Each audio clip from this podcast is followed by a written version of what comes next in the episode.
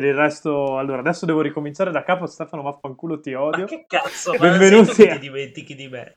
Eh, ti- sei inutile, non, non ti palesi neanche. Che adesso torno troia. a Io- giocare a Little Friends, Dogs and Cats. Che cazzo? che- No, no, no, no, aspetta, aspetta, no. A cosa stai giocando?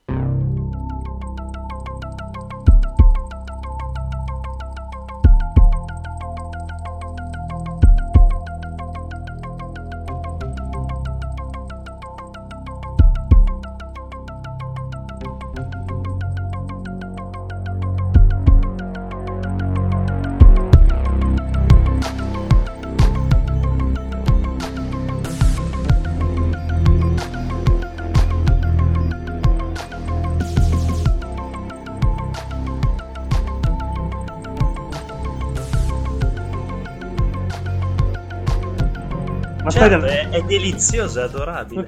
Allora, è delizioso, sembra tanto una paraculata per È un po' culatone. Eh, è ok, è culatone. Però è delizioso. È la, vers- è la ver- rilassante di brutto. Seco- secondo me per via del gioco sei già arrivato La alla vers- paralisi cerebrale. È la versione povera di Nintendogs. È bellissimo No. da giocare ubriachi. Questa me la segno e non si sa mai. Può essere sempre utile. esatto. Oh, ti, ti è andata bene che non hai dovuto fare la recensione della mia vita tra i cavalli 3D. Che, che, purtro- Eh, no, quello no, quello no. che esiste, è un gioco per 3DS. Tra Però- l'altro. No, ne esiste una serie intera di quelli, tra l'altro. Oh, vediamo se riusciamo a partire con questa cazzo di ventinovesima puntata di Game Romance. Che spero sia la ventinovesima perché è 10 minuti che lo dico. E...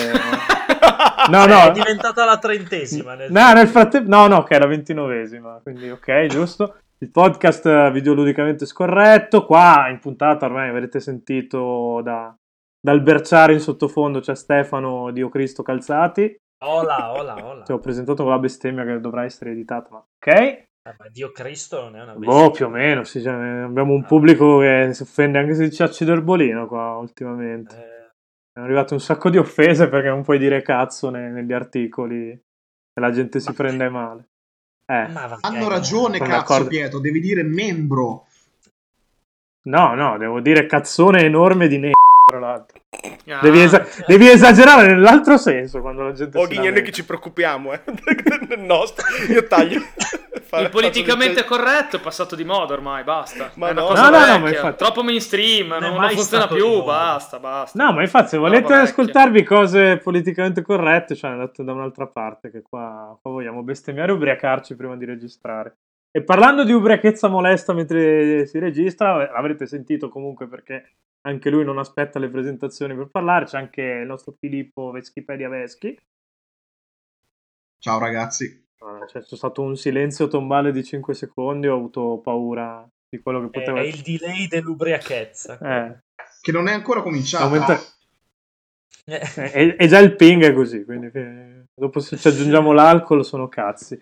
Qua comunque in puntata con noi abbiamo la- fa- intanto Fabio Scalini che torna dopo la, la puntata di inizio anno che- e ci fa molto piacere questa cosa perché mi è- a me era- personalmente era piaciuta tanto quella puntata, poi eh, beh.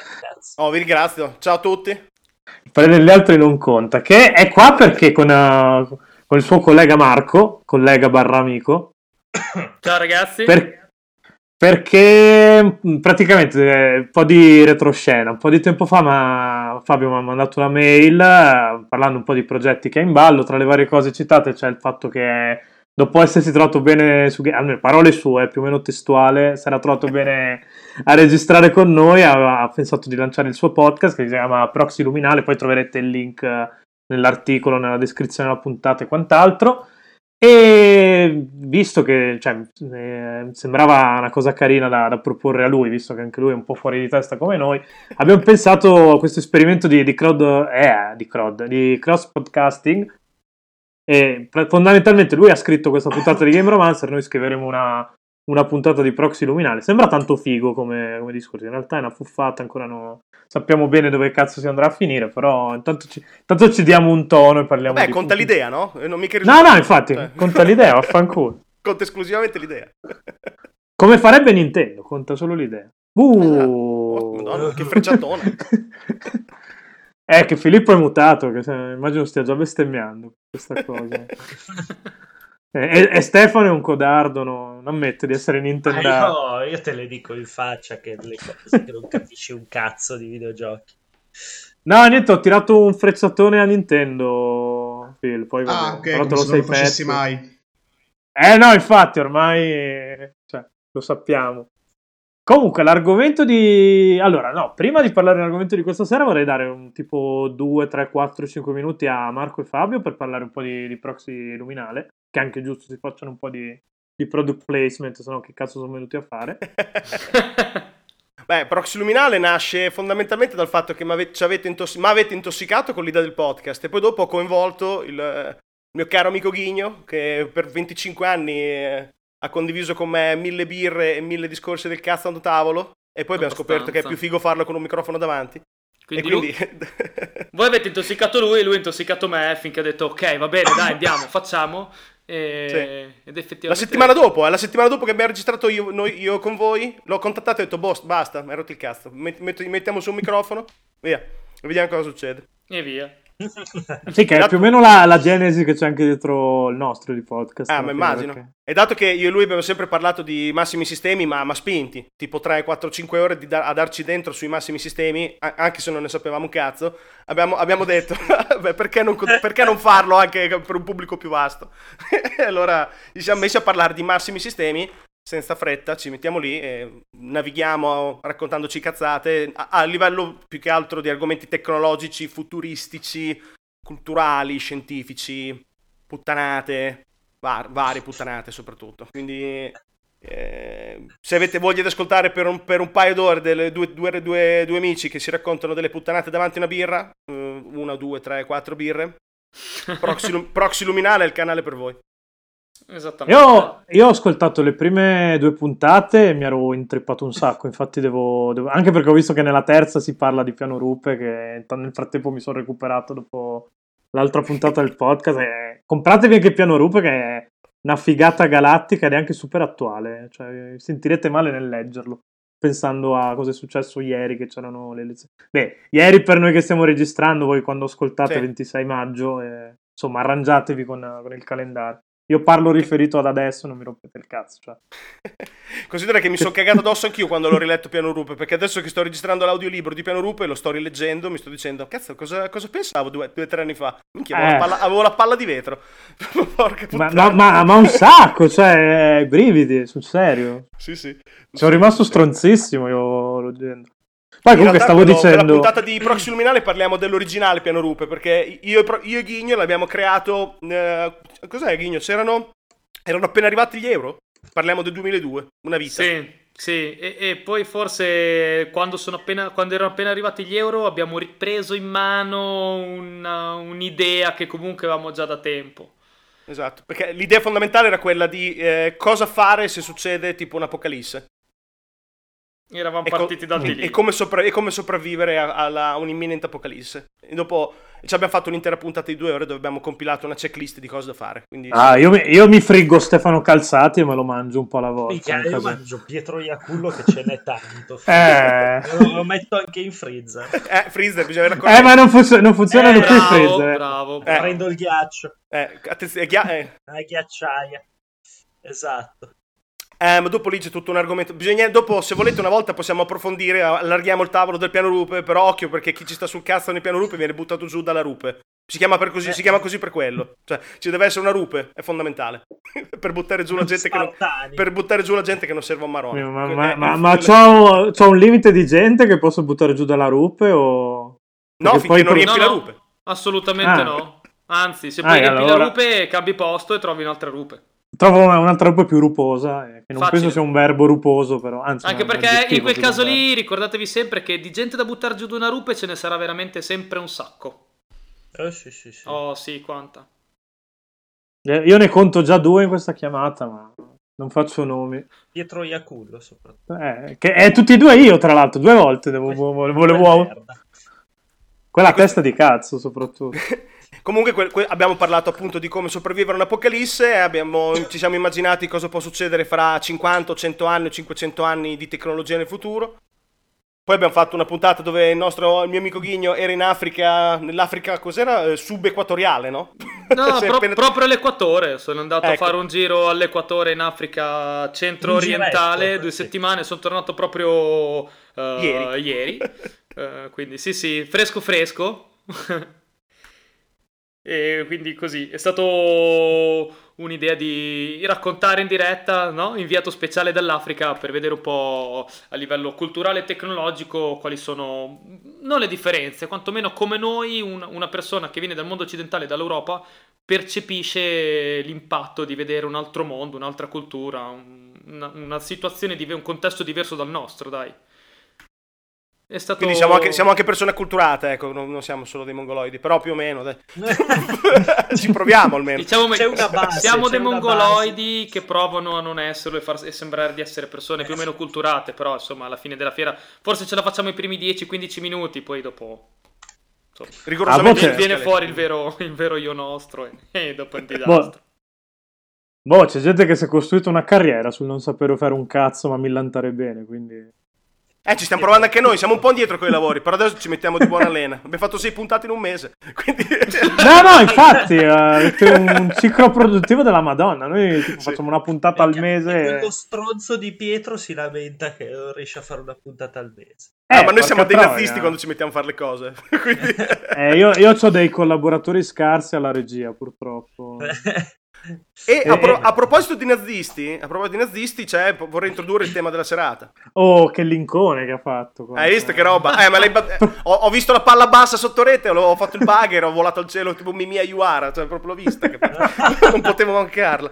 Quindi, dato che noi ogni tanto parliamo anche di, contempor- di come, media contemporanei, però non siamo molto forti nei videogiochi, abbiamo bisogno di- dei, di- dei super esperti di Game Romancer per un dubbio che ci è venuto. Esattamente. Eh, già, Ok, eh, già partiamo vai, vai. malissimo con questa premessa, ma ci proviamo. Ecco, per- per- siete voi super esperti. Noi siamo i super esperti di stronzate, voi siete i super esperti di, di videogiochi. Siete- Si stronzate videoludiche. Esatto. Ecco, ci siamo chiesti com- se come mai i videogiochi di guerra stanno diventando sempre più carini e pucciosi. Ma tipo siamo passati da avere dei videogiochi tipo di sangue e merda nei fossati, cannon fodder con della gente nel Vietnam che si spara in bocca, a Fortnite con i balletti, Spl- Splatoon, Overwatch con la gente con le orecchie da gatto, le- i, mitra con eh, le, le skin rosa. E ci siamo chiesti se c'è un motivo, diciamo, credibile che si può spiegare. Perché Allora, io, io ho una teoria che ho, ci ho pensato in sti giorni, visto che a differenza degli altri due stronzi, ho la scaletta me la sono letta, quindi un po' ci ho pensato. a- Sono arrivato un po' preparato in puntata, diciamo. Poi sicuramente Filippo, senza sapere un cazzo, darà una teoria molto più valida e, e funzionante della mia. Ma No, secondo me dipende dal fatto... Eh. Ma la mia o la tua sarà una teoria del cazzo? La mia. Ah, boh. Ma, ma- ma tu la vendi meglio, sicuro.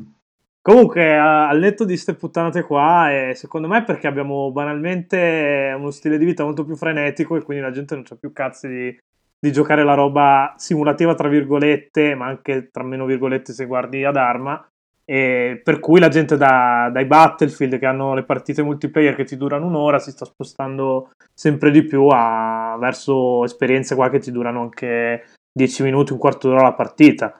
E dal punto di vista tecnico, diciamo, è uno stile che si sposa bene con la cacciara. Cioè, se fai un gioco arcade lo vendi meglio se, se è simpatico dal punto di vista grafico, se, no, se non c'ha lo splatter a caso, ecco. Secondo te è una questione più che altro, diciamo, proprio di marketing, no, non di marketing, di vendere il prodotto eh, per quello che vuole il mercato, cioè vuole giochi brevi, rapidi. Sì, secondo me, secondo me è quello, perché c'è, più o meno c'è stata questa tendenza qua da, diciamo, l'ultimo Call of Duty, se togli, se togli quello che è uscito l'anno scorso, che era veramente sulla guerra mondiale, era il 5, poi già l'anno prima comunque avevano fatto Modern Warfare, che dal punto di vista proprio del gameplay stava, diventava molto più veloce, quasi un'arena, e negli anni poi ci si è spostati sempre più verso, torniamo a vendere Quake alla gente. Soltanto che posso di avere il gore che c'era su Quake, eh, ci ha messo i balletti e... Però e guarda puttanate. che Quake aveva il gore ed era tetro e quant'altro, però era anche colorato, cioè era anche... Sì. diciamo, non Boh, era... il- primo era, era molto lo- Lovecraftiano, Sì, gli altri sì, Adesso ti parlo so- soprattutto di Quake 3 Arena per il discorso. Beh, beh, Quake 3 Arena e Unreal. Sì, sì, sì, beh, chiaro, Quake 3 Arena, poi Unreal, eccetera. Cioè, Soprattutto comunque Unreal, perché appunto il, il colore, l'approccio arcade, la, gio- la giocosità, nonostante sì, il gore, lo splattamento e quant'altro, Mm. però comunque già in embrione c'erano questi elementi. E io non contraddico quello che dici tu, ma aggiungo una sfumatura diversa, ovvero che per Sì. quanto riguarda gli sparatutto, eh, nel bene o nel male, diciamo, siamo andati a fasi in cui, diciamo, eh, c'era un filone predominante e tutta la produzione si allineava su quel filone. Voglio dire, parte Medal of Honor, il primo dico, e parte tutto il filone degli FPS sulla seconda guerra mondiale, puoi seguire con eh, Call of Duty fatto sempre dagli stessi, però si sviluppa tutto il filone. Poi a un certo punto Call of Duty si sveglia e dice no, rimoderniamo tutto, facciamo la guerra moderna e ci siamo beccati COD 4. ci siamo beccati dai, dai 5 ai 10 anni di guerra moderna. Poi a un certo punto uno si sveglia all'improvviso e dice: No, la guerra moderna non è più cool, facciamo la guerra futuristica. E allora viene fuori Infinity Warfare, Titanfall e quant'altro. Poi qualcuno dice: Oh, ma sai cos'è? È il centenario del- della prima guerra mondiale, allora facciamo il, il gioco della prima guerra mondiale. E bene o male sono ambientazioni diverse, ma che come costante hanno sempre avuto diciamo, un'atmosfera eh, matura, gritti, eh, pseudo realistica, eh, grigi e marroni, grigi e marroni, grigi e marroni. E dopo ormai 10 anni, 15 anni di questa roba, la gente si è rotta i coglioni, cioè si è rotta i coglioni. Ok, quindi secondo te è una Mm. questione anche che la gente non ne può più. Sì, esatto. Però per dire, per dire cioè, ne parlavamo proprio l'altra sera io, io e Ghigno, cioè comunque vada ad esempio a noi, per noi la guerra è ancora una cosa che fa schifo. Cioè non è che la- è c'è cambiato l'opinione sulla guerra, quindi se giochiamo un gioco di guerra ci ospitiamo quella roba lì. Certo, il discorso è però che ci sono persone che magari li hanno giocati tutti quanti, tutti quanti per dieci anni di fila e alla fine diventa tutto uguale. Cioè diventano irriconoscibili l'uno dall'altro. E nel momento in cui qualcuno si è svegliato e ha detto basta, facciamo qualcosa di super colorato con i poteri, i power up, le strategie di squadra, oppure prendiamo i battle royale e reinventiamo il nostro gioco mettendoci tutte le cose colorate con i balletti di qua e di là. Insomma, hanno fatto una cosa un po' diversa. Hanno beccato il momento Eh, giusto quella- in cui la gente si era rotti i coglioni. Quell'estetica lì è, anche incredibilmente più inclusiva, cioè sono prodotti Fortnite, Overwatch che hanno milioni e milioni di utenti, infatti. Oltre a- molti Eh, però... Call of Duty. Attenzione che comunque Call of Duty alla fine non è che avesse un'utenza solo... trasversale. Cioè, Call of Duty alla fine, eh, mi ricordo ai tempi di Modern Warfare 2, entravi in partita, c'avevi i bambini di 7 anni che avevano la musica trap in sottofondo e dovevi mutare tutti perché ascoltavano musica di merda dall'altoparlante. No, soprattutto Cioè, quindi- ti, ti beccavi il bambino di 11 anni che ti chiamava Faggot. E io dico, ok. Sì, Secondo Insomma- me, più che, più, più- più che una questione di target, è il fatto che banalmente Fortnite te lo trovi gratis, Call of Duty dovevi cacciare 70 carte. E bene o male, il- prezzo te lo teneva tutto l'anno finché non usciva il capitolo dopo. Più la console, più l'abbonamento annuale, più il joypad che sfondi dopo due mesi. Mm. No, ecco, due esatto. mesi un joypad che finisce contro, contro il muro parte, no? Ogni tanto, dai, Sì. mettiamola lì in conto. A voglia. No, infatti, ecco, un'altra Però cosa. in- sangue e merda ce n'è. Altra cosa che mi ha fatto pensare il buon Stefano con solo una parola, tu Stefano hai detto più inclusivo e hai ragione, perché tutta la generazione di sparatutto precedenti era comunque una generazione molto muscolare, molto maschile. macismo, Macismo, sì. maschilismo e quant'altro. No, Basta guardare più non che nelle, eh, non che nelle community online non ci sia ancora il macismo, il No, maschilismo e certo. quant'altro. Però l'estetica del gioco di, di Overwatch, di Fortnite e quant'altro è sicuramente più inclusiva. Nel senso, io non ce la vedo una ragazzina di 13 anni a giocare a Call of Duty, ma vedo una ragazzina di 13 anni a giocare a Fortnite o Overwatch O a Splatoon. o a Splatoon, sì. certo. No, Splatoon è ancora un po' diverso secondo me, perché è uno sparatutto dove non devi ammazzare la gente, Mm. e ne- neanche puntare È un a... altro step. No, no, infatti, cioè, lì è proprio... Lì l'idea di Nintendo secondo me è stata figa, perché è riuscita a sposare bene il concept di, di sparatutto a squadre con quello che è, che è il suo target. e infatti negli ultimi 15 anni Splatoon è l'unica proprietà intellettuale nuova che sono riusciti a vendere alla gente, per dire, eh. Ma non dire puttana. No. Di- dimmene un'altra. Xenoblade. Dimmene un'altra. Xenoblade. Eh. Arms, Arms No, Arms non... vicino a fare. Eh, ho capito, ma è un milione su una base installata di, di 25, cioè non è un cazzo. No, no, è arrivato a 2 Ave- milioni nel frattempo. Eh, nel frattempo è arrivato anche Just Eat, eh, sembrerebbe. Eh, Sì.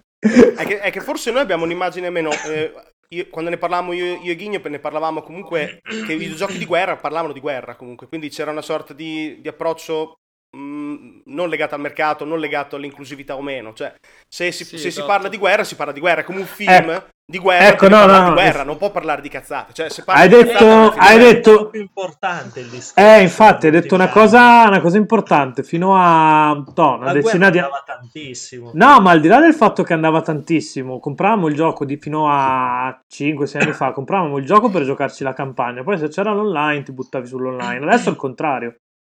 Eh sì. Tant'è che appunto escono, escono anche giochi che ha- hanno soltanto l'online, tipo il primo Titanfall non aveva, aveva la campagna buttata lì a Come cazzo. l'ultimo Call of Duty. L'ultimo Call of Duty non aveva la campagna. Boh, anche Battlefield 1 che citava prima fila, ha delle campagne che sono delle mi- mini campagne che durano un'oretta scarsa l'una. Tra l'altro, alcune anche tanto belle proprio da, da giocare. La campagna, quella italiana sul Monte Grappa, è proprio anche molto ben scritta, molto emozionante, molto emozionale. Però è una campagna su sei che ce ne sono in gioco. Altre qua- delle altre 5, 4 sono dimenticabili e una è carina. Per dire, si vede che l'hanno fatto con il focus di, di, vendi- cioè, di venderti il, il multiplayer.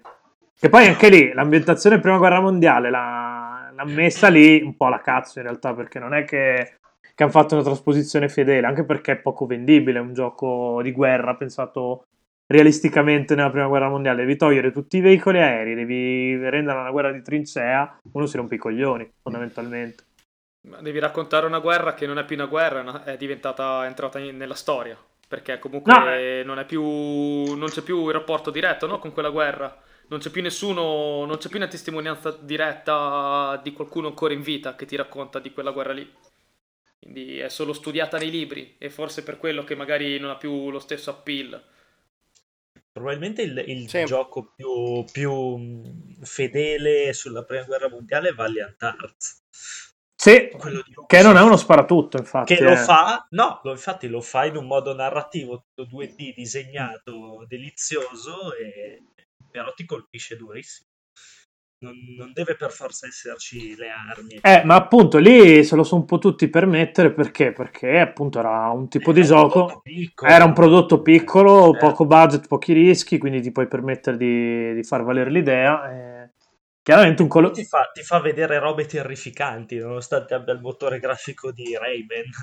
Cioè, Eh, boh, ma perché l'UbiArt è un motore con le palle. Probabilmente se togli Sì, la sì, Real dico- Engine è uno dei cioè- motori più versatili che ci sono adesso sul mercato. sì, sì, sì. Beh, sì, la grafica poi in realtà non serve, non serve in granché per raccontare la guerra. Io, io prima citavo della roba che cos'erano, il Medal of Honor di quando è?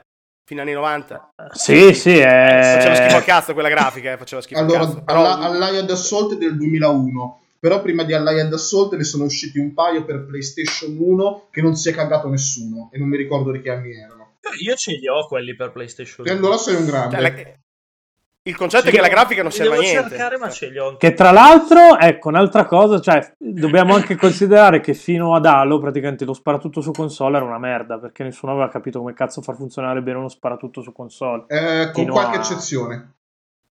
Sì, ok, però mediamente facevano tutti un po', schi- un po' schifo, ecco. Proprio dal punto di vista della giocabilità rispetto a un utente PC.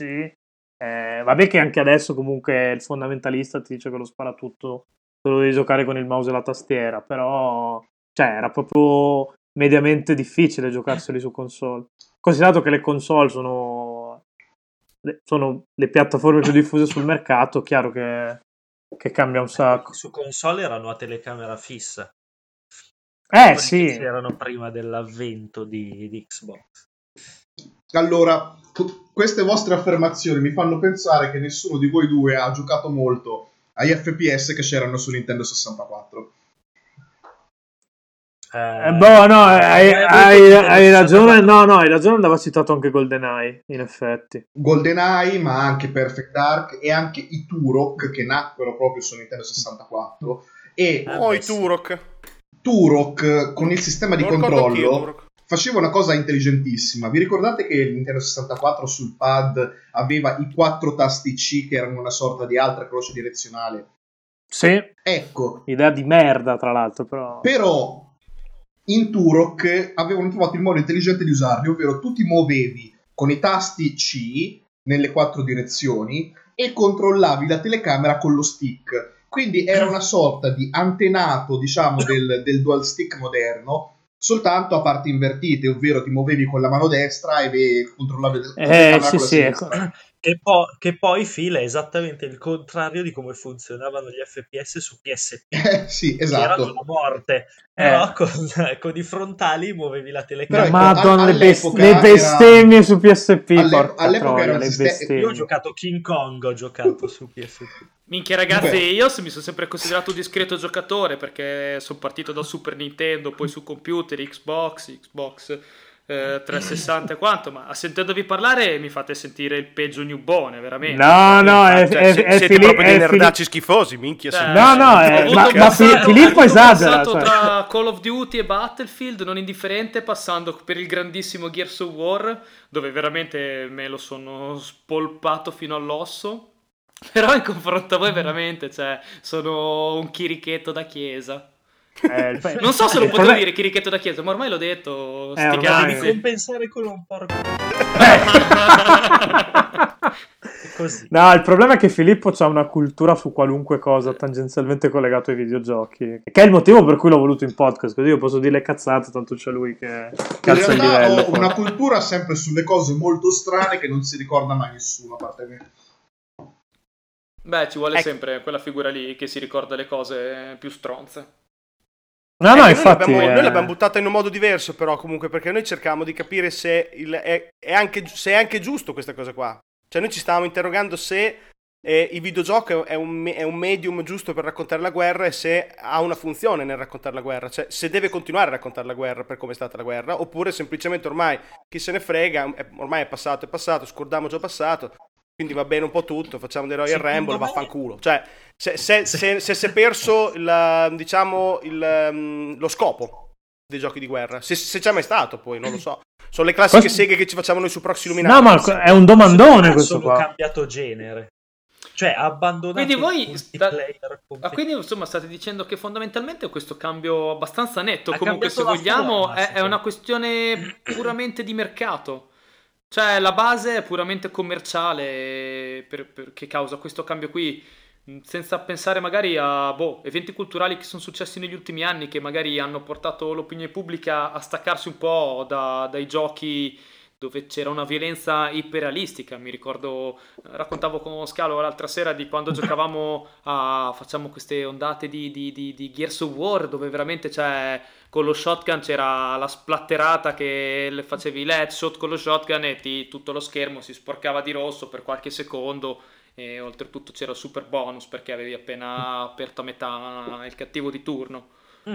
Quindi magari questo Ecco. effetto, queste, queste- queste situazioni culturali che sono successe negli ultimi anni, che ne so, da partire dalla Columbine, adesso senza troppo stare a Eh, collegare sì. gli eventi, dico, eh, però in linea di massima tutte queste sparatorie Guarda- ci sono soprattutto negli Stati Uniti, dove mi posso immaginare ci sia poi il grande mercato di riferimento dei videogiochi, magari avevamo pensato che ci fosse un cambio di tendenza, un leggero quantomeno cambio di tendenza, dato appunto da questa violenza insensata e ormai quasi incontrollabile che c'è negli ultimi boh, 10, 15, 20 anni.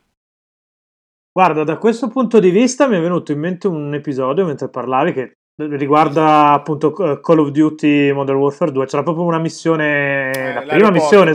Sì, esatto, quella là, No Russians.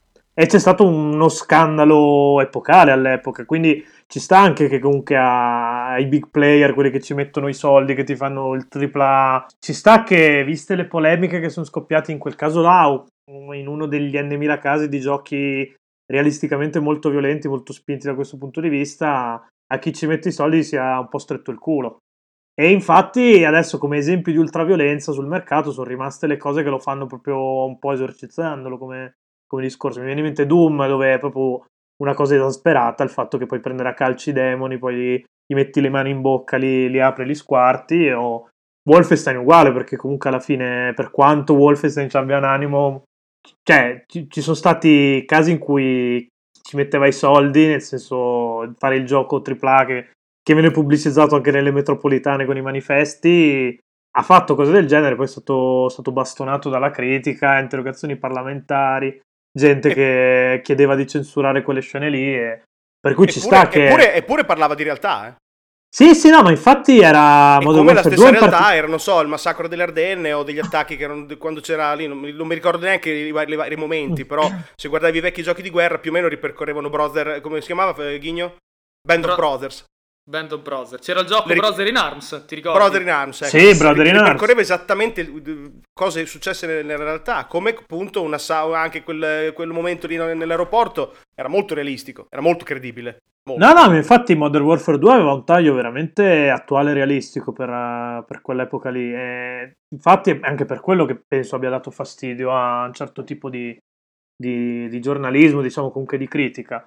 E ci sta che una, una grande multinazionale ci pensa due volte prima di fare una roba del genere. Per- di contro, uno studio più piccolo che si può prendere più rischi nel, nel mercato indie, magari ci punta anche più eh, appositamente su questa cosa per cercare di, di intercettare noi che appunto siamo scontenti di questa cosa che Call of Duty adesso fa l'amo del tagliolo e, met- e mette le cose strane con i led e mi, mi ricordo adesso lu- l'ultimo Call of Duty che ho giocato che è Black Ops 3 aveva David Hasselhoff come, come nemico nella Model Z Zombie che faceva il DJ per dire.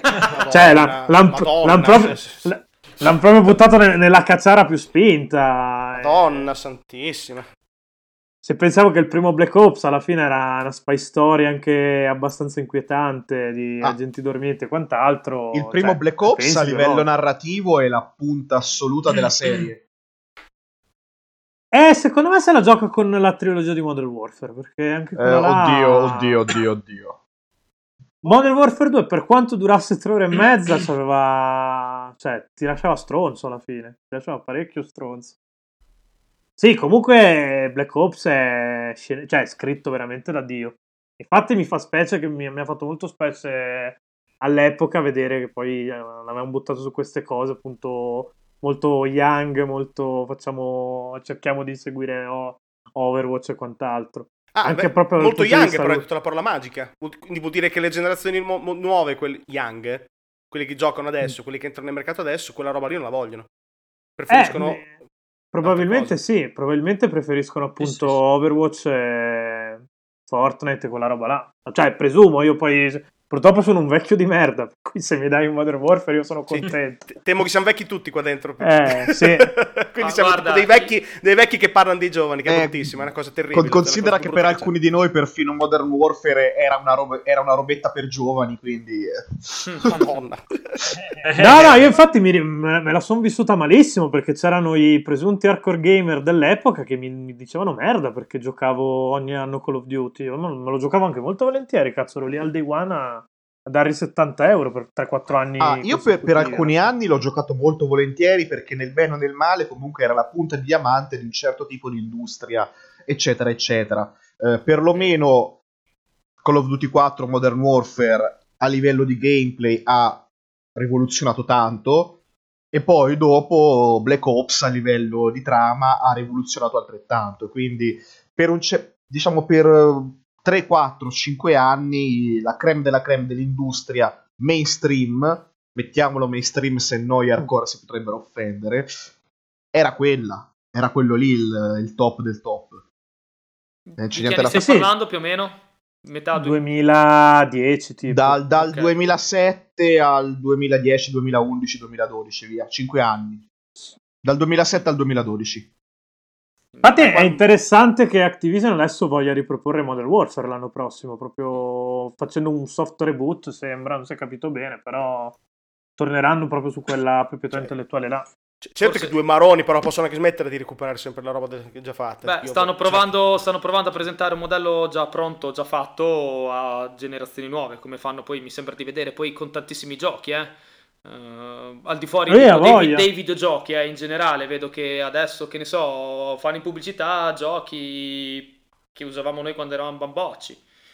Man mano, periodicamente, si risaltano fuori. Forse, forse, mi chiedo io, stanno provando a riproporre una roba del genere. Boh, non lo so. Chiedo a voi, Sì, ci, voi, ci- voi- ci- ci sta, ci sta, anche perché se- cioè, finito il periodo d'oro di, di Modern Warfare, ci hanno provato a fare qualcosa di simile con un altro nome ed è andata una merda. È uscito Call of Duty perché- Ghost, che è il capitolo peggiore della serie, proprio a mani basse. anche quello tutto colorato, o se no devi provare a ri- Ma no, secondo, interpretarlo. secondo me proveranno a venderlo a noi nostalgici di merda. Certo. È un po'. cioè, non è, non è nostalgia retro, ti, ti rifacciamo Crash Bandicoot, ma è, è un altro tipo di nostalgia per gente che non è vecchia, ma che comunque spende i soldi adesso. Perché noi che nel 2010 avevamo 16, 17, 18 anni e avevamo solo le paghette da spendere, adesso abbiamo un lavoro e, e i soldi glieli cacciamo se ci danno Ma l'occasione. guarda, io su internet addirittura mi sono imbattuto, soprattutto all'estero, in dei post di dei ragazzi dei 2000 che adesso ormai i 2000 hanno 18-19 anni 18 anni. che Sì. si lamentano dei bambini di adesso e faccio- fanno tipo dei meme Eh beh. Fa- fanno tipo dei meme allucinanti in cui dicono ai miei tempi l'isola in cui divertirsi era questa e mettono un'immagine di Who Island di Wii Sports e dice i ragazzi di Eh. oggi invece si divertono con questa e mettono l'isola dove ci sono le battaglie di Fortnite quindi Eh. addirittura i 2000 Minchia che Sì, sto. per me- La mi mi- ci sono- cioè, c'è che- che- che per me non Ma sono- sì, ma. Cioè, non, non sono Ma- neanche la generazione do- dopo di me, è la generazione dopo quella dopo di me che già danno dei giovinastri di merda a quelli dopo ancora di loro. È una cosa folle. Eh, ma boh, ma sai cos'è? Perché noi eravamo, cioè, è quello che facevamo noi fino a sei anni fa alla fine. Sì, sì, sì, sì, sì. C'era chi? Chi era cresciuto con Doom che ti dava del coglione perché giocavi a Call of Duty, tu adesso dai del coglione a quello che gioca a Fortnite. E esalti Call of Duty. Eh, corsi e ricorsi storici. eh, Beh, adesso io in realtà non, davo- non- non- non darei del coglione che gioca Fortnite. Mi chiedevo se c'è, se c'è un messaggio più, più profondo, semplicemente. Allora, secondo Cioè, me se, no. Se, se si, si- si depaupera la violenza, se si astrae tutta una serie di, di ragionamenti che fa sì che quello di cui parliamo noi non è più quello di cui parlano loro, non è più di quello che capiscono loro, che vivono loro. Insomma, Allora, so sono ti, ti- spiegato, cioè. rispondo molto rapidamente. ammazzare qualcuno non, non puoi farlo con un mitra rosa. Cioè, io, boh. ti, ris- ti rispondo molto rapidamente. Secondo me no, perché eh, un po' ho capito il discorso che stai cercando di fare, però secondo me nella stragrande maggioranza degli FPS bellici, eh, storici, realistici, quant'altro, quello che vuoi, non c'è mai stata da parte di chi lo sviluppa nessun intento, diciamo, autoriale o che volesse mostrare la guerra in un certo modo, o che volesse denunciare la guerra, o che volesse lanciare un messaggio. Semplicemente sono dei giochi di guerra. Per quale motivo? Perché quando sei bambino, tra i giochi che fai, qual è quello che fai più spesso? Fa- giochi alla guerra. Giochi una guerra.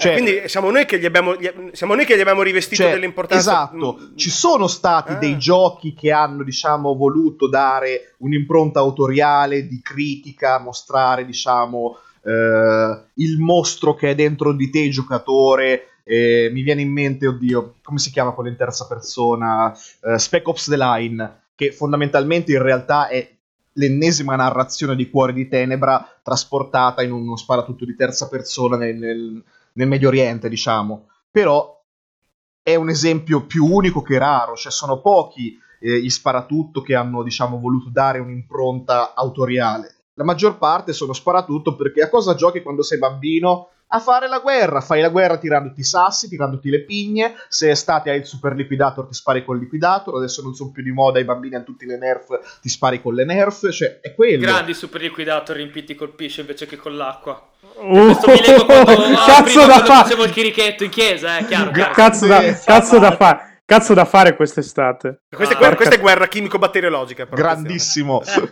Comunque, eh, Quindi insomma, beh, non avevamo, in effetti parlando l'altra sera, mh, eravamo partiti pensando veramente a questi cambiamenti in un'ottica tutto tranne che commerciale, effettivamente. Non avevamo preso in considerazione per niente questo aspetto.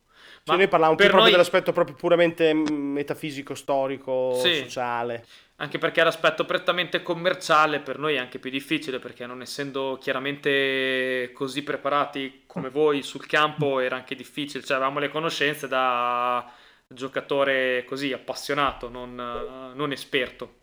Beh, allora diciamo che noi, eh, avendo comunque un'esperienza di diversi anni nel campo, eh, siamo anche molto disamorati e diciamo molto cinici a riguardo, quindi è chiaro ah, che sì, assolutamente. L- l'aspetto commerciale, cioè perché hanno fatto questa cosa, il primo motivo che vai a pensare è sempre quello commerciale. A meno che non si tratti sì, sì. di un indie del cavolo che si permette in quanto piccolo di portare avanti la sua linea autoriale, eccetera, eccetera è veramente per quanto raro. gli indie lo fanno anche quello per vendere esatto quindi, lo cioè, fanno per vendere il mecenatismo però... non esiste più purtroppo però, cioè, però vedi eh. l'indie se lo può permettere di fare perché sa che il pubblico che acquista gli indie è un pubblico che è anche attento a una prospettiva autoriale quindi eh, certo. sì più che altro sì se togli l'idea a un indie no, o, o, vai sulla nostalgia spinta o che cazzo vendi alla fine poi per ecco cui, cioè, eh per... Oltre al lato, diciamo, questo qua strettamente commerciale, magari il discorso che fate voi, che io l'ho fatto uscire dalla porta, può rientrare dalla finestra. Nel senso che nel bene o nel male, anche senza una volontà esplicita, certi giochi sono figli dell'epoca in cui sono prodotti ed è difficile non vedere in tutti, diciamo, eh, gli scontri ambientati anche nel Medio Oriente, eh, dei, sì, degli sparatutto del 2007, 2008, 2009, eh, l'esperienza certo. che hanno avuto gli Stati Uniti in Iraq, Afghanistan e quant'altro. Quindi sì, mm, secondo me non tanto per volontà esplicita degli autori, ma perché figli dello zeitgeist di, di quel momento. Infatti è quello il periodo del rilancio del genere periodo della guerra in, in Afghanistan, in Afghanistan e in Iraq, Iraq sì. no, perché sì, forse sì. c'era anche uno scenario un po' nuovo che hanno approfittato forse anche del fatto che potevano esatto, cambiare dalla seconda guerra mondiale esatto. il Vietnam non è mai andato più di tanto finalmente c'è il deserto cazzo buttiamoci lì e facciamo una serie c'è, su... nemico, c'è anche un nemico chiaro c'è un nemico lì. nuovo un nemico chiaro vai buttiamoci lì che eh. poi ri- riagganciandomi a quello che ha detto Phil che è tutto fatto a fini commerciali. Per fare i diciamo, soldi. Per fare i soldi. Che, cioè non, che quella è sempre, se tu giochi, no? giochi a, un, a un gioco di quel, di quel genere molto tripla super commerciale, cioè non ti dà le emozioni, delle emozioni forti, ti dà più che altro il divertimento di sparare così. Io ultimamente ho giocato a, a, a Plague Tale, ambientato durante la guerra dei cent'anni, e ci sono delle scene assurde, non si spara ovviamente, però ti fa camminare con due bambini su migliaia di corpi di soldati francesi e inglesi, un tappeto così, merda, sangue, così che è molto più scioccante di uccidere mille nemici. Eh, no, no, ma ci sta. Però se pensi che la gente si lamentava che nell'ultima puntata di Game of Thrones c'erano 10 minuti di gente che camminava in silenzio, capisci che non puoi farlo in un contesto che deve fare i soldi. Questo discorso no, qua. Oggi non più. Ah, ma forse perché devono fare, troppi, devono sì, fare certo. tanti di quei soldi che devono andare Eh sì, ma che questo qua è il problema di, del gioco moderno, che appunto se vuoi fare un prodotto AAA devi renderlo sostenibile in qualche modo, quindi vai... È la differenza tra l'indie e il AAA. No, è la differenza anche tra il AAA di adesso e il AAA di una volta, perché i software quando si è inventato il genere se ne è sbattuto il cazzo ha messo i nazisti dappertutto. Oh. Ma più che altro i, i, di software quando si è inventata il genere erano una ventina di ragazzi in uno scantinato. Adesso per fare... No, meno, meno, meno, erano eh. 4 o 5 all'epoca di... Comunque di er, erano, un pugno, erano, un pugno, di ragazzi in uno scantinato. Adesso per fare un AAA sì, ci sono mille persone che lavorano per tre anni di fila. Sì, adesso sì, ma poi budget hollywoodiani, no? Anche ai livelli sì. più alti all'epoca, negli anni 80, non, cioè non, non si arrivava alla, alla, portata commerciale che si ha adesso. No, no, ma infatti l'industria è cioè, cresciuta cioè, un disastro. Era proprio amatoriale anche nei casi più, più commerciali quasi.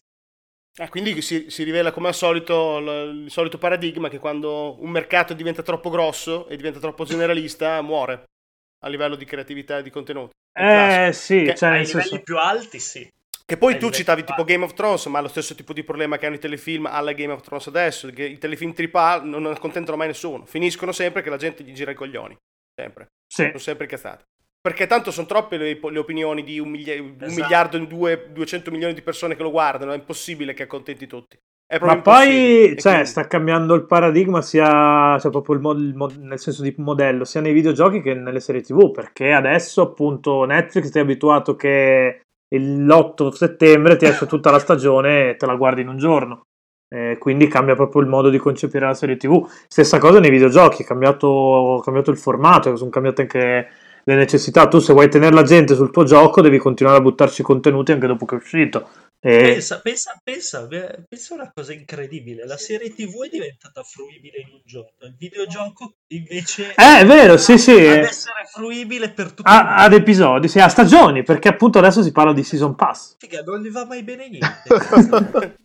Porca Vero. troia che Ci fastidio. sono le esten- le- quelle che noi una volta chiamavamo le estensioni, no? Ogni 3-4 mesi Esatto. viene fuori l'estensione nuova, che adesso non so come si chiamino. Come Ma guarda, eh, chiamano Sì, stagioni. Adesso si chiamano stagioni. pensa a te, pensa a te. Sì, poi ci sono case che ragionano ancora per espansioni. Ad esempio, CD Projekt con The Witcher 3 ha, ha fatto due espansioni di fatto, non è che ha fatto il DLC. Per- Ma, ma- però ma sì, anche la- il DLC parte- ormai è un concetto superato, ci sono le stagioni adesso. Sì, sì, sì. no. Sì, sì, appunto, tu paghi il season pass, sai che ti daranno contenuti da qua ad un anno, e tant'è che appunto, esempio molto banale, prima le serie grosse uscivano ogni anno, adesso si sta parlando di fare un, capi- un capitolo principale ogni due anni e, e nell'anno di pausa fare, fare la stagione 2. Però Per ecco, eh, una cosa che ci tengo a precisare, eh, non tutto il mainstream viene per nuocere, nel senso che No. eh, il fatto che esista un'industria che è diventata molto mainstream, troppo mainstream, in realtà come effetto collaterale è quello di produrre tutta una filiera e un insieme di talenti, eh, un insieme di me- metodi e tecnologie di distribuzione e quant'altro che di fatto eh, permette e consente anche l'esistenza degli indie.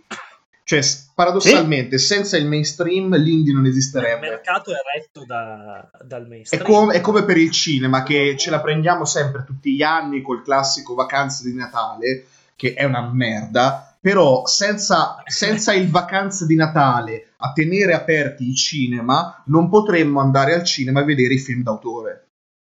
È come senza le migliaia di panda che vende la Fiat non venderebbero il Ferrari. Esatto, esatto. No, ma eh, cioè che poi nel, nel cinema lo stesso discorso che si faceva all'epoca era Totò che alla fine trainava e, potevano- e i film di Fellini li facevano in virtù dei soldi che entravano da Totò. Che adesso Totò tra l'altro è recepito anche come altissima comicità. Eh, però cioè, era l'equivalente dei cinepanettoni. Adesso con, con le dovute proporzioni, però è... È che adesso poi pa- parlare di cinema, parlare di cinema, proprio cinema, di tenere aperti cinema, mi sa che siamo un po' tipo, siamo- si vede che siamo vecchi, perché cioè, il cinema, sono, sono- un po' spacciati i cinema, dai, cioè, hanno, i tempi, hanno, gli anni, gli anni contati i cinema. Sì, faranno la fine che, che hanno fatto le sale giochi nei videogiochi. Sì, sì, sono spacciati. E poi, Sa- cioè, sì, è vero che i, i- i i film mainstream tengono in piedi un po' il mercato, però dipende, perché adesso, tipo, non so, siamo obiettivamente oltre la maggioranza di, di proprietà della Disney, di vari brand, delle varie case di produzione, presumo, ormai, dopo che ha accorpato tutto. Cosa è rimasto fuori dalla Disney, che non è Disney? Niente. A me non viene in mente niente. Eh, Warner Bros. Warner Bros. Sì, Warner Bros. E basta. Basta. Fondament- La Paramount. Basta. E, so- e so- e Sony Pictures, sì. Quindi, quindi praticamente... Sony in Pictures realtà- con l'asterisco perché in realtà comunque Spider-Man eh, hanno l'accordo di, di co-belligeranza lì su Spider-Man. Cioè, quindi alla fine dei conti mh, è quel, quel tipo di... Cioè, no- loro sanno fare, fare il loro mercato, fanno uscire i due o tre tempo- tentpole movie all'anno per campare, però non danno in realtà dell'indotto per, per i film indipendenti. Cioè i film indipendenti devono cavarsela da soli lo stesso. Devono trovare il modo di arrivarti eh, su Netflix, devono, devono trovare il modo di arrivare nelle case, nelle, come si chiama, nei cinema, però non dà una mano la Disney ad arrivarci, eh. Non ti dà una mano eh, a, a diventare... ahimè, No, no, non ti dà una niente. mano, però ti tiene... Però- Ma però- girare i soldi che servono, eh. però mantiene, porta la mantiene cinema, viva l'infrastruttura che l'autore, l'indipendente stesso usa. Questo è fondamentale. Sì. Perché se quell'infrastruttura Cioè, non fosse viva, col cazzo che poi l'indipendente ti fa un, la favorita di Yorgos Lantimos eh, o il nostro Luca Guadagnino fa il remake di Suspiria o il cazzo che ti pare, voglio dire. Tutte No, queste no, cose infatti, sono le- le possibili sale giochi perché c'è- son perché c'è morte perché-. Eh, appunto. Le sale giochi sono morte perché non ci andava più nessuno. Adesso finché la Marvel ti butta fuori il filmone super mainstream con, con la gente in tutina che si picchia, la gente va al cinema, il cinema rimarrà aperto. Finché tiene botta, chiaramente. Ma non sono soltanto diciamo, con- il cinema come luogo di fruizione, anche un'infrastruttura nel senso come luoghi di produzione, perché se i luoghi di produzione alla fine diventano appannaggio di Disney e solo Disney, alla fine finisce tutto. Invece, finché comunque ci sono gli studios, gli studios non sono soltanto in America, sono in tutto il mondo, sono anche in Italia, sono in Cina, India, Bollywood, il cazzo che ti pare, quant'altro. Gli studios comunque lavorano con tutti, non soltanto con i big, lavorano anche con gli indipendenti. È tutta un'infrastruttura che si autoalimenta anche di mestieri, di professionalità. Eh, uno che studia cinema, uno che studia fotografia, sceneggiatura, uno che studia montaggio, non lavora soltanto per Disney, ma lavora per chi gli dà lavoro e a volte chi gli dà lavoro può essere un indipendente, un autore, eccetera, eccetera. Quindi è questo il discorso.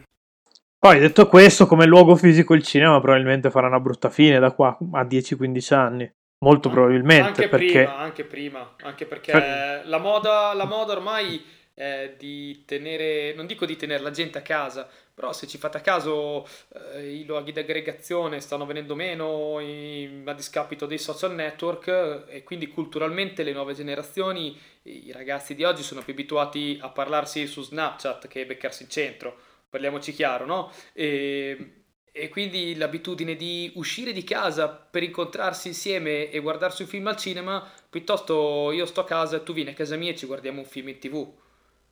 Sì, sì, no, ma anche appunto per quello siamo... poi che magari piattaforme come Netflix stanno aumentando i clienti a ritmi vertiginosi.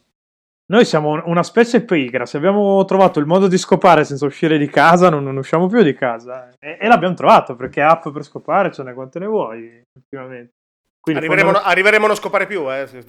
quindi non c'è rischio. riprodursi per mitosi. esatto. Cioè, Però vero è che la Disney comunque, come diciamo, tra virgolette, tra come punto debole, non ha ancora una sua piattaforma on demand online, che è Eh, sta arrivando. trovare il futuro. Eh, arrivano- sta arrivando. Arriva? Arriva? sì, sì, arriva. Sì, arriva. arriva. Posto. Come non detto. Ci ho Arriva la- niente. Mi vado a buttare dalla finestra, ragazzi. È stato un piacere conoscervi. Ciao. No, ma faccio, faccio da solo prima che arrivino loro. Prima Ma- che interpretino la voglia di, di morire e quindi ti, ti vengono a prendere a casa e ti Ma imbottiscono. le guarda, eh, ad, ad esempio, secondo me quello lì pot- potenzialmente è uno dei punti deboli di Disney, perché si stanno buttando in un mercato che è già saturo, la gente paga già 10.000 sottoscrizioni diverse, perché paghi Netflix, paghi Prime Video, va bene che lo paghi per le spedizioni di Prime, ma paghi anche Prime Video. Magari a casa No, c'hai beh, Sky, aspetta, paghi Sky. Prime... Però, cioè nel senso, noi lo paghiamo per le spedizioni, nel resto del mondo l'abbonamento costa di più, non è come da Sì, noi. sì, sì, certo. Però ho capito, Da, no- comu- da noi comunque... costa una miseria, ce l'hai per inerzia, però nel resto del mondo no. Sì, in, in America costa più di 100 dollari. Eh no, infatti, alla fine c'ha lo stesso costo che ha Netflix Sì. in un anno. Però ho capito, la, la gente paga, paga Netflix, paga Prime Video. Da noi paghi anche volendo Sky, Spotify Premium, anche. eh, paghi Spotify, cose. se ti piace il calcio paghi da Zone, all'estero pagano anche Hulu, eh, quanti altri servizi, cioè se sei un E di sicuro non pagano più HBO, adesso non lo pagherà Ecco. più nessuno HBO, presumo, quindi... HBO, oppure se, se- se sei un giappominchia come me ti paghi Crunchyroll e magari anche Vid, cioè la gente paga già 10.000 cose e pagare anche per Disney che è l'ultimo arrivato, io non so se ancora ci sia spazio per loro. In realtà secondo Eh, me boh, se, iniziano, se iniziano a buttarti la loro roba in esclusiva là, sì, perché hanno un botto di proprietà intellettuali. Eh, Eh, quello che- allora, Pia, io ti ricordo che tutti questi servizi di sottoscrizione funzionano, hanno, hanno sempre funzionato per un semplice motivo, perché ti davano a un prezzo ragionevole e con facilità d'accesso quello che tu prima ottenevi piratando.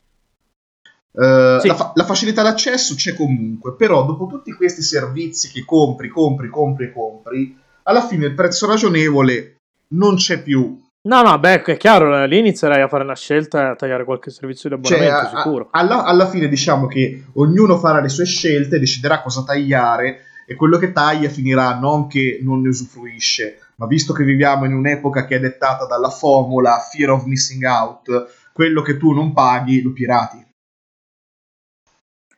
Eh, sì, sicuro. Sicuro. Io sinceramente... troppo forti, dei brand Eh, troppo appunto, forti. appunto, Troppo secondo forti. me alla Inizieranno fine... a fare cioè, ri- 400 serie televisive sulle Marvel e ti, ti ammazzano. Cioè, Eh, le hanno già annunciate più che altro. sì. Secondo me, cioè, Netflix ormai è in una posizione troppo dominante per prenderla nel culo e ha l'app che funziona meglio proprio al momento. La prenderanno nel culo tutti gli altri potenzialmente. Magari Amazon è un po' meno perché comunque la Beh, sotto... Amazon ha un altro core business. No, ma al di là del fatto che è un altro core business, l'abbonamento Prime ti dà un disastro di cose oltre Prime Video, ti dà anche la Prime Eh, certo. Reading, eh, c'è quello la musica, le Cioè, quello della spedizioni. musica, sì. Comunque l'aggreg- è un argomento che c'entra vagamente anche con i giochi perché c'è comunque questo processo di aggregazione spinta che c'è stata nelle case di produzione cinematografica, forse arriverà anche nei videogiochi, presumo ormai, no? Non quante, che- quante acquisizioni fanno ogni anno? Non lo so, lo chiedo a voi. È una cosa che succede. Sì, succede. una cosa che non così succede, tanto di non- frequente, ma eh. succede. E potrebbe allora aumentare. Perché tanto alla fine il mercato è fatto di player molto grossi, eh. quello attuale soprattutto, nell'intrattenimento. Sì, sì, no, ma anche, anche nei videogiochi alla fine ci sono quelle 4-5 case che ti fanno il AAA ogni anno e gli altri si spartiscono le briciole alla fine. Ma è sempre stato così alla fine, sono sempre state quelle 4-5 IP che facevano il grosso dei soldi e, e gli altri raccoglievano il resto. Netflix Adesso- è, è il Game Pass. Netflix dei Sì, ci sono quei servizi che ha. Devi prenderti Xbox. Oppure le Access che adesso arriverà su PS4, poi sono nati anche altri servizi del genere, tipo c'è, c'è partito un servizio italiano che si chiama Bartlex, che abbiamo avuto anche ospiti in puntata, che fa quello su, sui videogiochi usati però, No, che ha un po' di, di complessità da, da risolvere, nel senso che al momento devi spedire proprio fisicamente la copia per, per farlo funzionare, però l'idea è quella lì, paghi un abbonamento e, e tu potenzialmente giochi tutti i giochi del catalogo poi a seconda della fascia di abbonamento che scegli cambia, però l'idea è quella là. Sì, Steam è più che, più che Netflix, è un equivalente di iTunes, secondo me. Io almeno l'ho sempre visto così. sì, di iTunes, ti rende del- del facile- Store, Sì, sì, ti rende facile giocare perché invece di, di scaricarti 10, cioè invece di scaricarti 10 giga di gioco, lo compri là a 3 euro durante i saldi e cioè- te lo giochi là. Ora, ora- ora che mi ci fai pensare, comunque hai detto legato ai giochi, ai giochi dei cellulari, no? Quindi quelli che puoi scaricare da Play Store o puoi scaricare Sì. dall'Apple Store. Non è che anche i giochi per la diffusione esagerata dei giochi per i cellulari ha cambiato un po' quello che diciamo prima, prima, prima, quando abbiamo provato a stare in tema della puntata. Il fatto che i, gio- i video- i giochi dei cellulari attualmente penso che siano in realtà i giochi più giocati nel pianeta. Assolutamente sì. E sono sì, sì. giochi semplici, pucciosi, che durano 5 minuti e via. Cioè, Sì, no, infatti, e, e tra l'altro ti costano un cazzo perché spendi, se, se spendi, quella- spendi è- 99 è- centesimi. È la realtà del mobile che è, è colata nella realtà dei giochi, quelli delle console e quelle dei computer. No, no, Sì. no, infatti è vero, Sì, c'è stata possibile. una contaminazione fortissima perché hanno iniziato a mettere appunto le microtransazioni anche nei videogiochi veri, cioè diciamo veri, perché che è una cosa che piace molto a quelli che, che distinguono il mercato dei, dei- dei giochi per eh, telefoni da quello, da quello classico. Ma, ma i, sol- i soldi che girano nei mercati dei, dei- dei giochi per mobile sono davvero mi- così minoritari rispetto a quelli AAA delle console, eccetera? Oppure. mm, perché io non ho. È, è difficile trovare delle informazioni ben precise. Eh, allora, Eh, eh, in, real- in è realtà un mondo molto è- shady quello dei giochi eh, per il cellulare, molto shady quel mondo lì. in realtà è un po' una bolla che è scoppiata perché per un certo periodo di tempo l'industria si muovesse verso quel mondo lì e verso sistemi di monetizzazione diciamo sempre più aggressivi al limite del, del gioco d'azzardo. E tuttora sì ci sono esempi molto redditizi in, quel- in quell'ambito. Però diciamo che l'eccessiva facilità di sviluppo l'eccessiva facilità di accesso alla pubblicazione eh, questi store immensi con una marea di titoli che sono tutti uguali, alla fine fa sì che emergere è veramente difficile. E sono una manciata di titoli su mobile che fatturano milioni e milioni e milioni. E poi dopo ci sono milioni di titoli che non fatturano un cazzo, un cazzo, un cazzo. Sì, poi ah, fino a qualche anno fa, cioè, sembrava che, che tutto il gaming si stesse spostando verso di là perché appunto c'erano stati esempi anche molto forti, mi viene in mente Infinity Blade di, di Epic, dove Epic ha detto candidamente ci abbiamo fatto più soldi che con Gears of War, in proporzione, perché lo sviluppo ci è costato un cazzo e abbiamo alzato un sacco di soldi, e per cui cioè, alla fine è un modello di business eh, che valuteremo. Poi non se ne è più fatto niente, perché alla fine grosse produzioni su, di quel tipo là su mobile, dopo Infinity Blade... Non Beh, me ne... Fortnite. Sì, ma è arrivato dopo quello, sì, Fortnite. Sì, Beh, però lì hai il, come si dice, il collo di bottiglia tecnologico che è il dispositivo stesso, che Sì, ancora non infatti- hanno prestazioni infatti- che possono supportare grossi- grosse prestazioni, no? Infa- infa- infatti, guarda che la community è attualmente divisa, ovvero chi ha la versione mobile di Fortnite non gioca negli stessi server degli altri. C'è un, praticamente mi pare che gioca negli stessi server della versione Switch. Quindi Switch e mobile giocano Ah, insieme. E, no, per un certo periodo di tempo la versione Switch ha giocato assieme alle altre.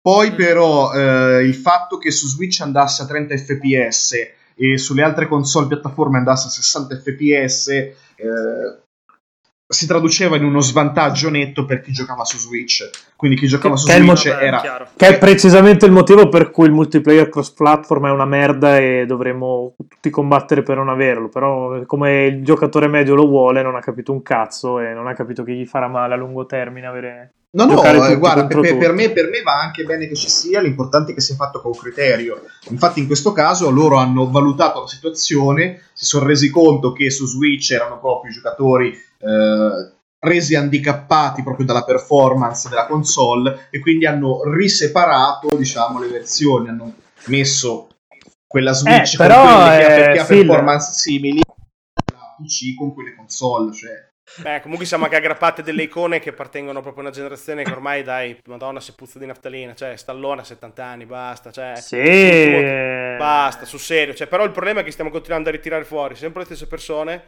sempre gli stessi fondamentalmente meme cinematografici, stiamo tirando fuori sempre le stesse saghe, sempre gli stessi argomenti. Oh, è un po', ma, è un ma- po', ma è un sa- po' in stallo la situazione. ma sapete Eh, ma che, che- sapete che mi è capitata una sponsorizzazione su Facebook l'altro giorno con una raccolta fondi per, bene- per beneficenza, diciamo, che funziona in- come una lotteria e il pre- cioè più doni, più biglietti hai per questa lotteria e il premio per questa lotteria era passa una serata con Arnold Schwarzenegger a fumare sigaro e a bere whisky. è fantastico. Cioè, per- L'abbiamo fatto anche poco tempo fa. che- Schwarze- Schwarzenegger se ci arriva alla cena. No, più che altro se, se facevano dai un dropkick a Schwarzenegger eh, l'avrei fatto. l'avrei fatto. Schwarzenegger è già tanto si riesce ad alzarsi l'uccello adesso. Ma Dopo no, che ho cioè- visto quel video di quel tizio lì, il Niggaz, che gli è corso di- a doppia gamba in schiena così, e, e lui ha fatto tipo un passetto in avanti. mm, sembra ancora be- mi sembra ancora bello pizzattino, Sparta. Eh, sì. Lo vedo bello Probabilmente, forte. probabil- probabilmente o c'ho talmente tanta plastica che i nervi non funzionano più, che potrebbe anche essere. Comunque, se continuiamo, se continuiamo sempre a riproporre sempre le stesse identiche cose, è ovvio che dopo un po' la situazione va in stallo. Però non vedo neanche tutta sta, sta roba nuova che avanza. Per cui alla fine comandiamo ancora noi vecchi. Cioè, No, dal punto di vista quindi- cinematografico sì è vero, almeno per la per- cioè, premesso che io di cinema non so un cazzo, però la percezione che ho io è che alla fine si vadano, vadano tanto, cioè il nuovo, l'ultima roba veramente grossa, nuova che ha fatto il cinema è stato Star Wars alla fine dal punto di vista mediatico. Cioè, Osti, Osti cioè, nuova. Marvel, no. ma boh, però è Star una... Wars però è nato negli anni 70. Cioè, Eh, appunto, dico, ha dagli anni ha 70. fatto altre 6 ha fatto No, no, appunto, film quello dico. ultimi 40 anni, però sì, sì, ah, ok. Dico appunto, di- l'ultima proprietà intellettuale grossa che si sono inventati è Guerre Stellari. Poi È vero, è vero. Concordo Nei, nei- nei- nei videogiochi c'aveva- fino a qualche anno fa c'avevamo Assassin's Creed che, che vendeva come il disastro e vendeva anche fuori dai videogiochi.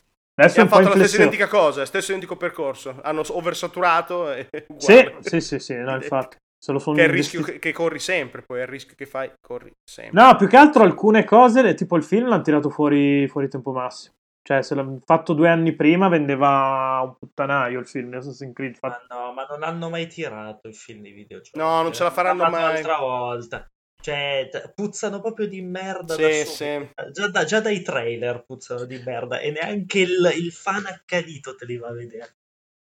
Comunque, Eh, ammetto ragazzi che mi sono sentito molto a casa perché, come da noi, anche qui si parte sempre con una scaletta predefinita e poi va tutta a puttane nell'arco dei primi 4 minuti e si comincia a zavagliare di tutt'altro ed è stupenda sta E cosa. allora, e allora si rifà. Noi è, Ma- è- è prox- Mi è un po' proxy luminale che è percolato in Game Romancer con deliri su futuro. Quindi adesso dovrete venire da noi ospiti così percolerete voi da noi. Assolutamente Certo. Ed è, ed è stupenda questa cosa qui, perché poi dopo, come quando poi dopo si è, non so, nella stessa stanza e si disquisisce di, di stronzate all'infinito fino a notte fonda, si Sì. parte sempre a parlare di una cosa e dopo due ore ti rendi conto che stai parlando veramente cioè, di, di quas- tutt'altro proprio. C'è, c'è quella Mi sentite adesso? potrebbe andare avanti Sì, sì, sì. per, Sì. per Noi, Ah, sì, noi in gergo diciamo che la puntata prende il sopravvento. Sì. No, Bello. eh, noi in gergo è Filippo dice questo. Io dico faccio le scalette e poi di non le legge nessuno. Eh. Ma no, beh, questa volta siete stati bravi. Comunque abbiamo mantenuto il tema per quasi 55 minuti, eh. Quasi. sì. Beh, È un record, presumo.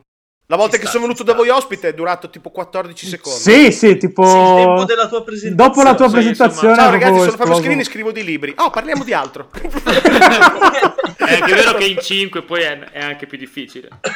Sì, è un Siamo in sacco... 5, giusto? Ho, ho appena detto Sì, una sì. cazzata. No, no, no, sono Siamo 5, in sono cinque. 5, sono 5. Cioè, per- Sì, vabbè, è- c'è scritto qua, c'è scritto qua, c'è scritto qua, quindi a posto. Ma infatti, infatti avevo tagliato Lupo per quello, perché eravamo già a 5 tracce così, poi fare l'edit in più tracce aggiungi più diventa complicato. Sì, sì.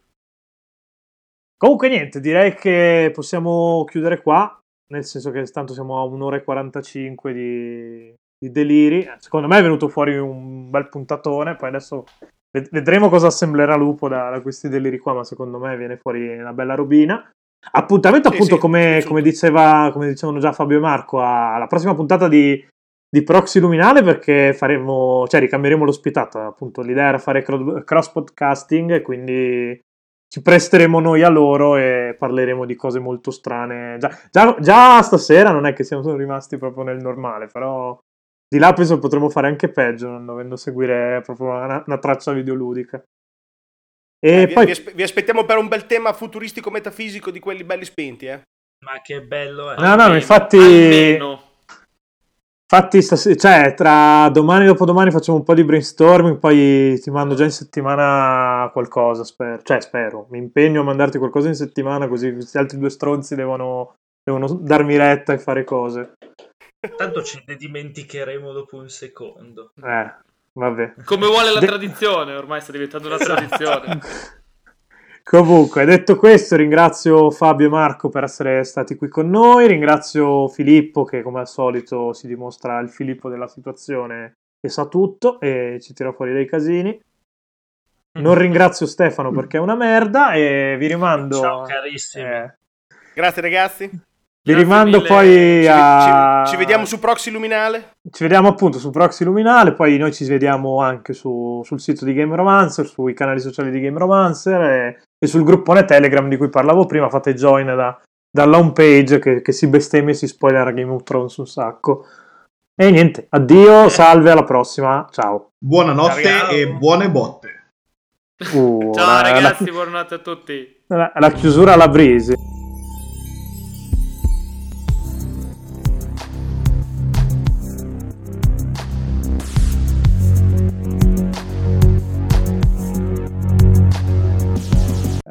Eh, visto che mi avevano invitato all'aperitivo di presentazione con drink gratis, eh, me lo faccio. Ah, giu- giu- giusto per farvi fare le anteprime ubriachi, ovviamente.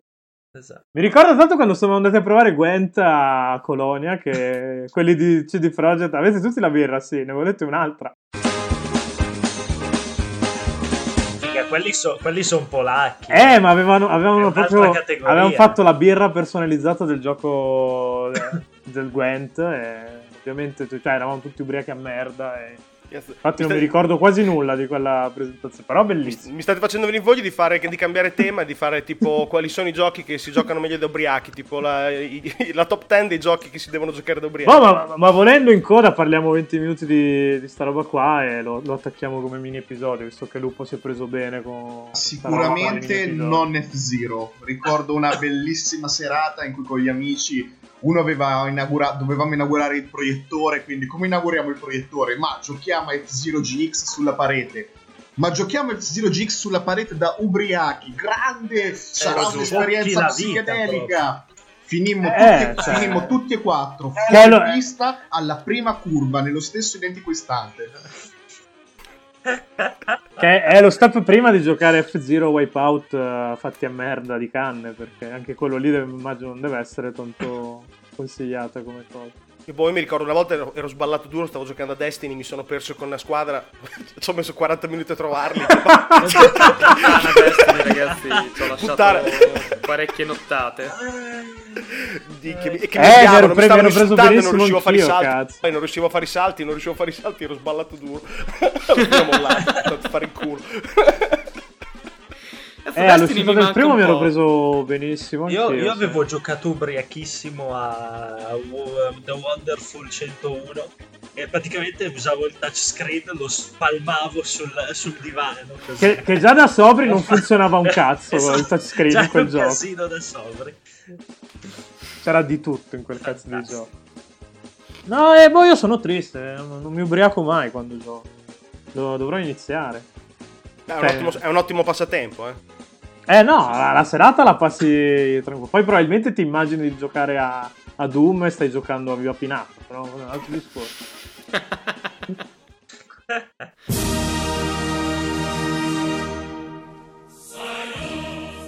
Ah, ma noi nati negli anni 80, ragazzi, guardate che eravamo avanti, eh. No, io non ho mai fatto Noi che siamo cose. cresciuti col pericolo di Chernobyl, la guerra fredda e il comunista russo che ti mangia se non stai attento, dovevamo inventarci delle cose. Se no, eh. Ah, Rossa. Guarda, pe- pe- peccato, guarda, peccato che io ero in una famiglia comunista, quindi non era il comunista che ti mangia, ma era attento che se fai il cattivo c'è Craxi che ti ruba tutti i soldi. No, io Porca sono... puttana. Io e lo sono faceva anche cresciuto... se non facevi il cattivo. Esatto. Incredibile. Ma io sono cresciuto in una casa in cui era 3 non si poteva guardare. Eh, La, la- solo la 3 però. Rai 3 era, era vietato. Quando avevo 12 anni e volevo andare a giocare a Magic in un circolo a Ravenna, il Quinted, non so se lo conoscete, e, e ci voleva la tessera Arci perché ero circolo Arci. E niente, mi fu vietato andare al Quinted. Avevo 12 anni, seconda media, e non potevo andare al Quinted perché, perché i comunisti, vedi, ti prendono fin da piccolo. è, è proprio la, la- la situazione opposta a quella di, di casa mia con mio nonno che proibiva categoricamente di guardare qualsiasi rete Mediaset. Mio nonno che, minchia. che nel cassetto aveva una medaglia pataccona di latta con su scritto 1948-1991 Partito Comunista Italiano alla fedeltà. Perché è stato iscritto da, per- perché, è stato, perché è stato iscritto tutti gli anni dalla fondazione allo scioglimento del PDS. Beh, beh, complimenti, complimenti. Un, applauso ci sta sempre. Quantomeno per l'impegno. Poi ecco, diciamo, io, io non ho seguito le sue orme, nel senso che si sono sempre di sinistra, ma probabilmente rispetto a lui sono di estrema destra, ma... A- altri discorsi, diciamo. Sì, sì, altri discorsi.